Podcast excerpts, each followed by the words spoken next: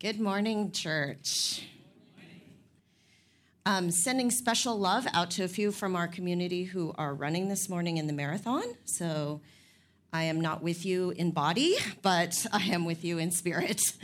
Um, so, what a privilege to be able to talk to you all today. So, thank you for having me. Um, we're, as Wade said, we're going to be talking about um, the story of the older sibling in a story that you have, in a parable that you have probably heard many times. Um, but first, let us go back to the seven primal questions that Wade has been talking about here. So, if you've been here the last couple of weeks, we've been talking about these seven important questions that are sort of embedded in our experience and um, things we need to be reflecting on. Am I safe? Am I secure? Am I loved? Am I wanted? Successful? Good enough? And do I have a purpose? And today's sermon, um, I think, really has, has the potential to cut across all seven of these um, because there's just a lot actually in it. But um, I, I would say that primarily where I'm going to be looking at is um, number three, which is Am I loved? And sort of if I were to put in parentheses after that, I would say Am I seen? So um, here is uh, the famous painting by Rembrandt on uh, the return of the prodigal son. So some of you have probably seen this. And, um, and so this story is normally called the prodigal son. Um, and it's, it's a parable. So it comes in Luke basically after the parable of the lost sheep and the parable of the lost coin. So lost sheep is about you know how how um, God leaves the 99 to go after the one, and then uh, the parable of the lost coin is about how the woman um, sort of has lost a coin and then found it and rejoices over finding it. So and this all comes right after the Pharisees say, "This man welcomes sinners and eats with them," and then he tells these three parables.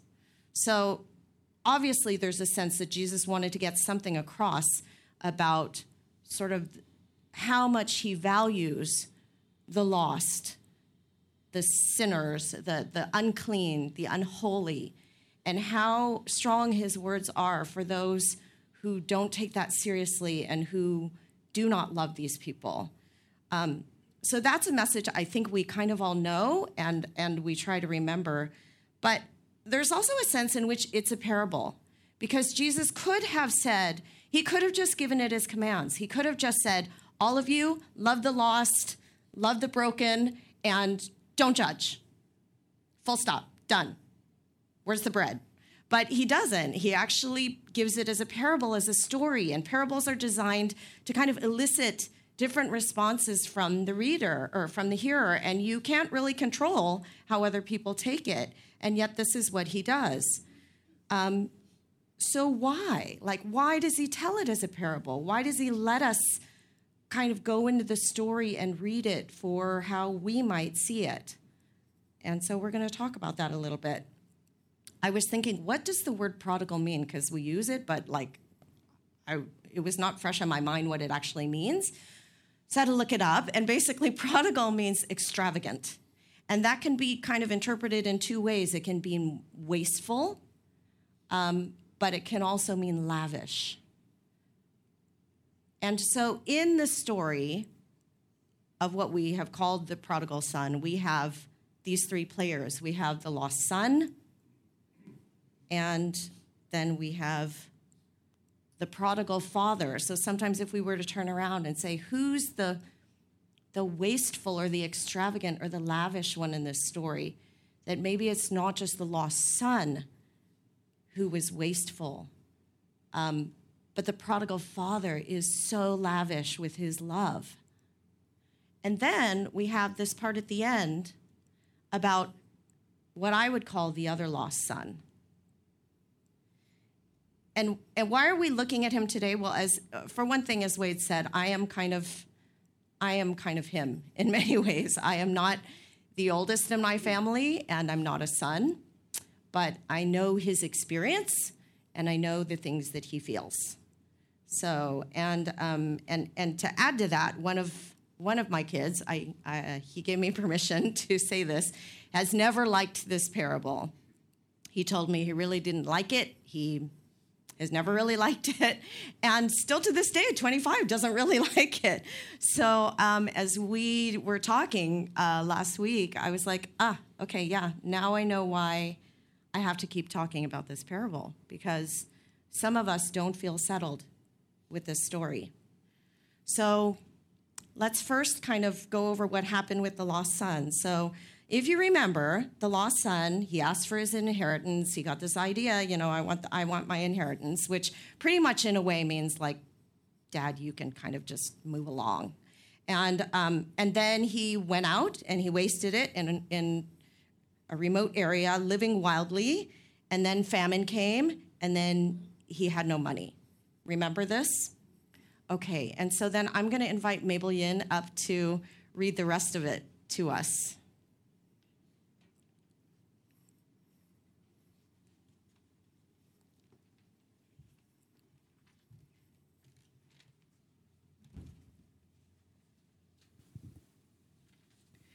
is Luke 15, verse 17 to 32. When he came to his senses, he said, How many of my father's hired servants have food to spare? And here I am starving to death. I will set out and go back to my father and say to him, Father, I have sinned against you. I have sinned against heaven and against you. I'm no longer worthy to be called your son. Make me like one of your hired servants. So he got up and went to his father. But while he was still a long way off, his father saw him and was filled with compassion for him. He ran to his son, threw his arms around him, and kissed him. The son said to him, Father, I have sinned against heaven and against you. I am no longer worthy to be called your son. But the father said to his servants, Quick! Bring the best robe and put it on him. Put a ring on his finger and sandals on his feet. Bring the fattened calf and kill it. Let's have a feast and celebrate. For this son of mine was dead and is alive again. He was lost and is found.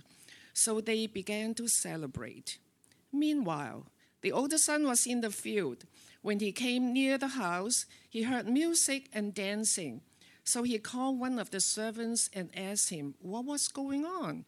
Your, your brother has come, he replied, and your father has killed a fattened calf because he has him back safe and sound. The older brother became angry and refused to go in. So his father went out and pleaded with him.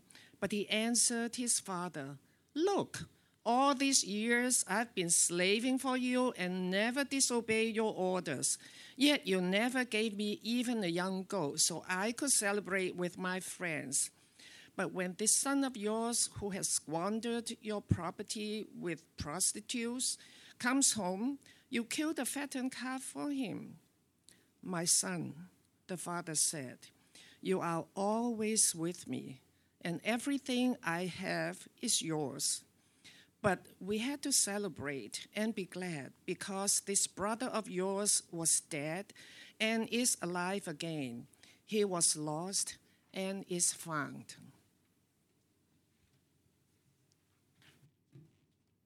Thank you, Mabel. Mabel is someone you need to get to know if you haven't met her already. Um, she just has amazing wisdom and knowledge within her. So, um, okay, so let's go I just kind of put together the elder brother's CV for you if uh, you wanted to get a sense of uh, what he's kind of like. And um, uh, plus 972, by the way, is the um, country code for Israel. I just, you know, decided to have a little bit of fun with it. So, um, but this is kind of his experience. So he's like sort of working in the fields at the farm. He actually says working like a slave for his father. Um, so probably not much of his own identity really in that um, and probably not a lot of necessarily self care in all of that. And he's kind of, I don't know, probably plays some sort of role in the family office, I imagine, as the, as the older brother. And so he's sort of maintaining loyalty to the family's welfare. And then there's always the other duties as assigned category. So, and his skills and abilities seem to be kind of having a high work ethic and values, being assertive, He's a strong verbal communicator. Um, he's he's willing to advocate with management. It seems. Uh, he's he's excellent in highlighting justice, equality, and compliance issues. Okay, so um, as I said, you know, there are parts of me that can really relate to this this brother, and I imagine that maybe that there is some of this older brother in all of us. So the elder brother, um, what happens then? So he is in the field. Oops. He's in the field and he's doing what he was supposed to be doing. He is working. And then um, he hears this commotion and he is told what happened. And then he refuses to go in. Okay? Now, from a psychologist perspective, we sometimes talk about um, in stressful events what happens to our body and our brain. And we either have a fight or a flight or a freeze response. There are actually several others. There's probably about six of them, but for now, we'll just talk about fight, flight, or freeze. You've probably heard of at least fight or flight. Um, to me, the refusal, his refusal to go in um, and join the celebration, is a blended state of fight and flight. So he's fighting because he clearly has things to say, and he's avoiding by refusing to go in. And for some of us, when we face these kind of stressful events as sort of a with this kind of personality, there's probably another, that's, I would call this kind of an externalized version um, where we externalize the stress, but there's probably an internalized version also, which is kind of more of a freeze and then collapse response. And that freeze and collapse response will kind of end up uh, rather rather than sort of angry outbursts and relational conflict will probably end up with us sort of pleasing and appeasing. And then um, but therefore then um, ending up with physical illness sometimes within ourselves depression insomnia and various other things that we carry internally so then the father pleads with him. I just thought that was interesting. Nobody kind of talks about this, but the father pleads with him. And I'm thinking, I would just love to know what the father said. Like, what was he saying? Like, please stop being this way. Or like, just go in and just, you know, do what you need to do or don't make me look bad. I don't really know what the father was saying, but he's pleading with him. What I am clear about um, from being raised in an Asian family is that it was probably a role reversal for a father to be pleading with his son. And then the son says, All these years I have been working like a slave for you. So he is mired by his own work ethic or the expectations that are put upon him. I have never disobeyed your command. So the New Living Translation says it this way I have never once refused to do a single thing you told me to do. And the message says it this way I have never, uh, never given you one moment of grief. And so he was the good kid who did what was right, and I did what you wanted. And you have never given me even a young goat. I was curious, like, what, what is a goat worth in that culture? Because I can't, I can't quite translate it, but I, I'm assuming that the difference between a goat and a calf is fairly significant and that um, in that he's saying, I have not felt seen or celebrated, acknowledged by you. And then he says, This son of yours who has devoured your, devoured your property, thrown away your money. So it's this son of yours. You know, how many of us are like, Do you know what this daughter of yours did? Right? And we say this kind of thing. And Wade said something the other day to me that was like not very nice. And I was like, I should say to people at church, Do you know what this pastor of yours said to me? It was a joke. He's always telling stories about us, so this is my chance to like finally do so to him. So but really what's in this is, you know, he's he's like saying this this guy I'm not even associating with at this point who has trashed our estate because remember the older son would have this was his inheritance too. And his faulty choices have affected you and me. So then this is key. The father says you are always with me. All that is mine is yours. You are always with me. All that is mine is yours. And after that, there's a but. You know, I always tell people, like, when you apologize, don't say, I'm, I'm sorry I did this to you, but, because what happens after the but? Everything just got negated from before, right? So let's not do that, even though the English translation says but. Let's just stay with this for a moment. You are always with me. All that is mine is yours. Because remember, if God is the prodigal father, he's lavish with everyone. He's not just lavish with the younger son, he's lavish with the older son too. And he's not arbitrary. You know, we are, imp- we are imperfect. Our parents are imperfect. They pick favorites. You know, they choose, they're, they're unfair and they choose one over the other and do these kinds of things, but God is not arbitrary. So he says, This brother of yours. And then he says, We had to celebrate. And here, the father keeps bringing together what the older son wants to hold apart. The older son wants to separate. He, this brother of your, this son of yours, this, he, and he keeps saying, This brother of yours. So he doesn't even say, This son of mine, but he says, This brother, this is the connection between you and him. You cannot separate yourself so easily. So here's the question I have for you What's the ending that you have in mind to this story? Because there isn't an ending in the parable, it's just left. So, what is it that you fill in in the blanks of your mind as an ending to this story? What do you visualize or imagine? Does he go in eventually? Does he turn and walk away? Or does he come back later and reconcile? We don't know. But here's where it's a parable Jesus could have said the ending if he wanted to, but he left it. And I think often the image I get in my mind is that, you know, the, the Rembrandt painting, like, you know, the older brother's like this. And the image I get in my mind is that the older brother just kind of, you know, threw up his hands, um, shook his head, and walked away. But what if the ending of the story was a different kind of response? What if the older brother had said, I never felt like I was enough for you? What if he had had the courage to kind of lean in, not attacking, but to lean in, pressing in, making yourself seen? What if he had said, This really hurts. How can I know that you really see me? Or what if he had said, I need some time to be okay with this? But in the end, he's still my brother, and you are still my dad.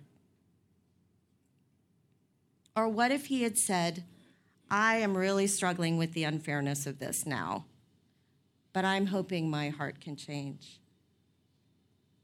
See, let us not think that our only option is just to walk away, because it's not. And in walking away, we miss the invitation we miss the celebration. We miss our own inclusion in being seen. It's not our only option, actually, because God loves all who are lost in whatever way that we're lost. So what why am I saying all of this and what what do we do with this now? Let me ask you again, do you see yourself in this other lost brother? And do you recognize where you are lost because you've either felt unseen, like things have been unjust for you, like you did everything you were supposed to do and it didn't matter? So, what's the way back home then? I'm going to give you eight kind of strategies, all starting with an R, just to keep it simple. So, these are not necessarily in the order you need to do them and you may need to do some more than others, and some of you might not need to do some of them at all. But I would say first, recognize your wounds and your judgments. Recognize them because until you do, there's not much you can do. You will just be activated.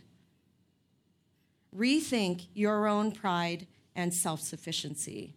The word I first had up there was repent, and then I didn't really like it because it's a churchy word, and some of us, when we hear it, we feel like, oh, you're just judging me. That's why I have to repent. So um, then I changed it to relent. um, because really retre- relenting is about sort of retreating from these things. But, you know, relent, rethink your own pride and self sufficiency. Realize that others have their own story and narrative, which means everybody on the journey has their own experience and their own story. Your story may not be my story, but that doesn't mean that your story isn't valid and relinquish your desire to control others' actions and decisions. And wow, for the if you've got an older brother personality, this is really hard to do. Because I would like to have control over other people's actions and decisions all the time. Yeah? Remind ourselves of what we already own. God said, All that is mine is yours. Okay?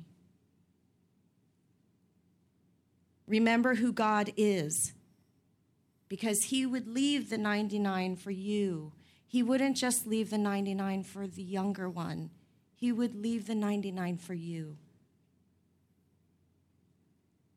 Number seven, respond to the invitation. Take it. Take it in whatever state you are in. And if you can't take it now, take it later. Take it as soon as you can. Don't walk away. And finally, receive. What do we receive? We receive connection to God, to self, to others, and for others.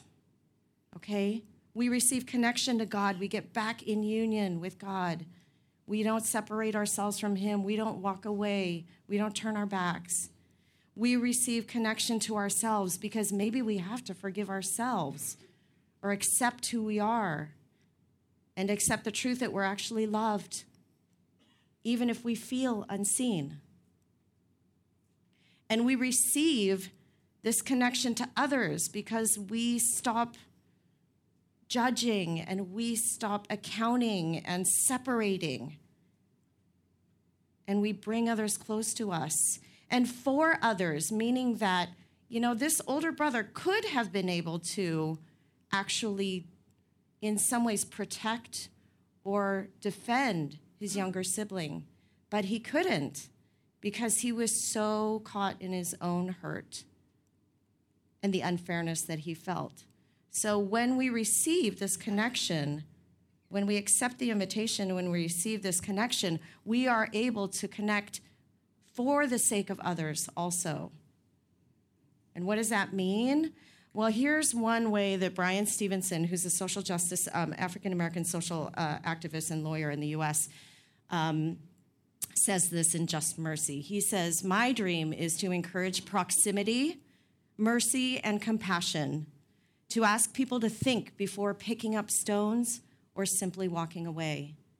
We are all broken, and at some point, we will all need a stone catcher. So remember when Jesus says in that other passage, he says, Let he who is without sin be the first to cast the stone. And that means that all of us, beloveds, all of us need to be stone catchers for others. We can pick up those stones um, and throw them, or we can be a part of catching stones so they don't hit other people. And this is also true for both of these lost brothers. They needed to put their stones down and they needed to catch other people's stones. So, today, as I wrap up, we are going to just have a little bit of time to reflect. And, um, and there are some stones here, and we're going to do something with them in a moment. But let me ask what is the stone that you need to catch? Is it the one that society will throw at your brother or sister, and you need to be a part of a healing force that catches it for them? Is it the stone that you might throw at another family member or someone that you think is undeserving? Or is it a stone that somebody in your family or around you might throw at you or somebody else? Or Is it the one that you would throw at yourself for the things that you've done or the flaws that you believe you have? I don't know what you're struggling with today, but I would say you can put down the stone and you can catch the stone. So, what we're going to do is we are going to um, just have these rocks available here, and there are pens. You can come up in your own time, get a stone, get a pen, go back and, and write whatever you need to on it. You probably can't write a whole huge thing, but you can put a word or a couple words on there. Either a stone you need to catch for somebody else something you need to put down for yourself, a wound that needs to be addressed, a person that needs to be loved, a God that we need to remind ourselves that we have access to and that we have everything that He has given us. And then so just take some time to do that. We may run short of pens depending on how many of you do this. So if you're done with your pen, you can hold it up for somebody else if needed. Um, and then when it comes to communion time, rather than making people get up and down a whole bunch of times, what you can do is just bring your rock back up here. You can lay it at the foot of the cross. If you want to keep your stone instead, that's fine. If you're not ready to put it up here, if you're not ready to turn it over, that's fine.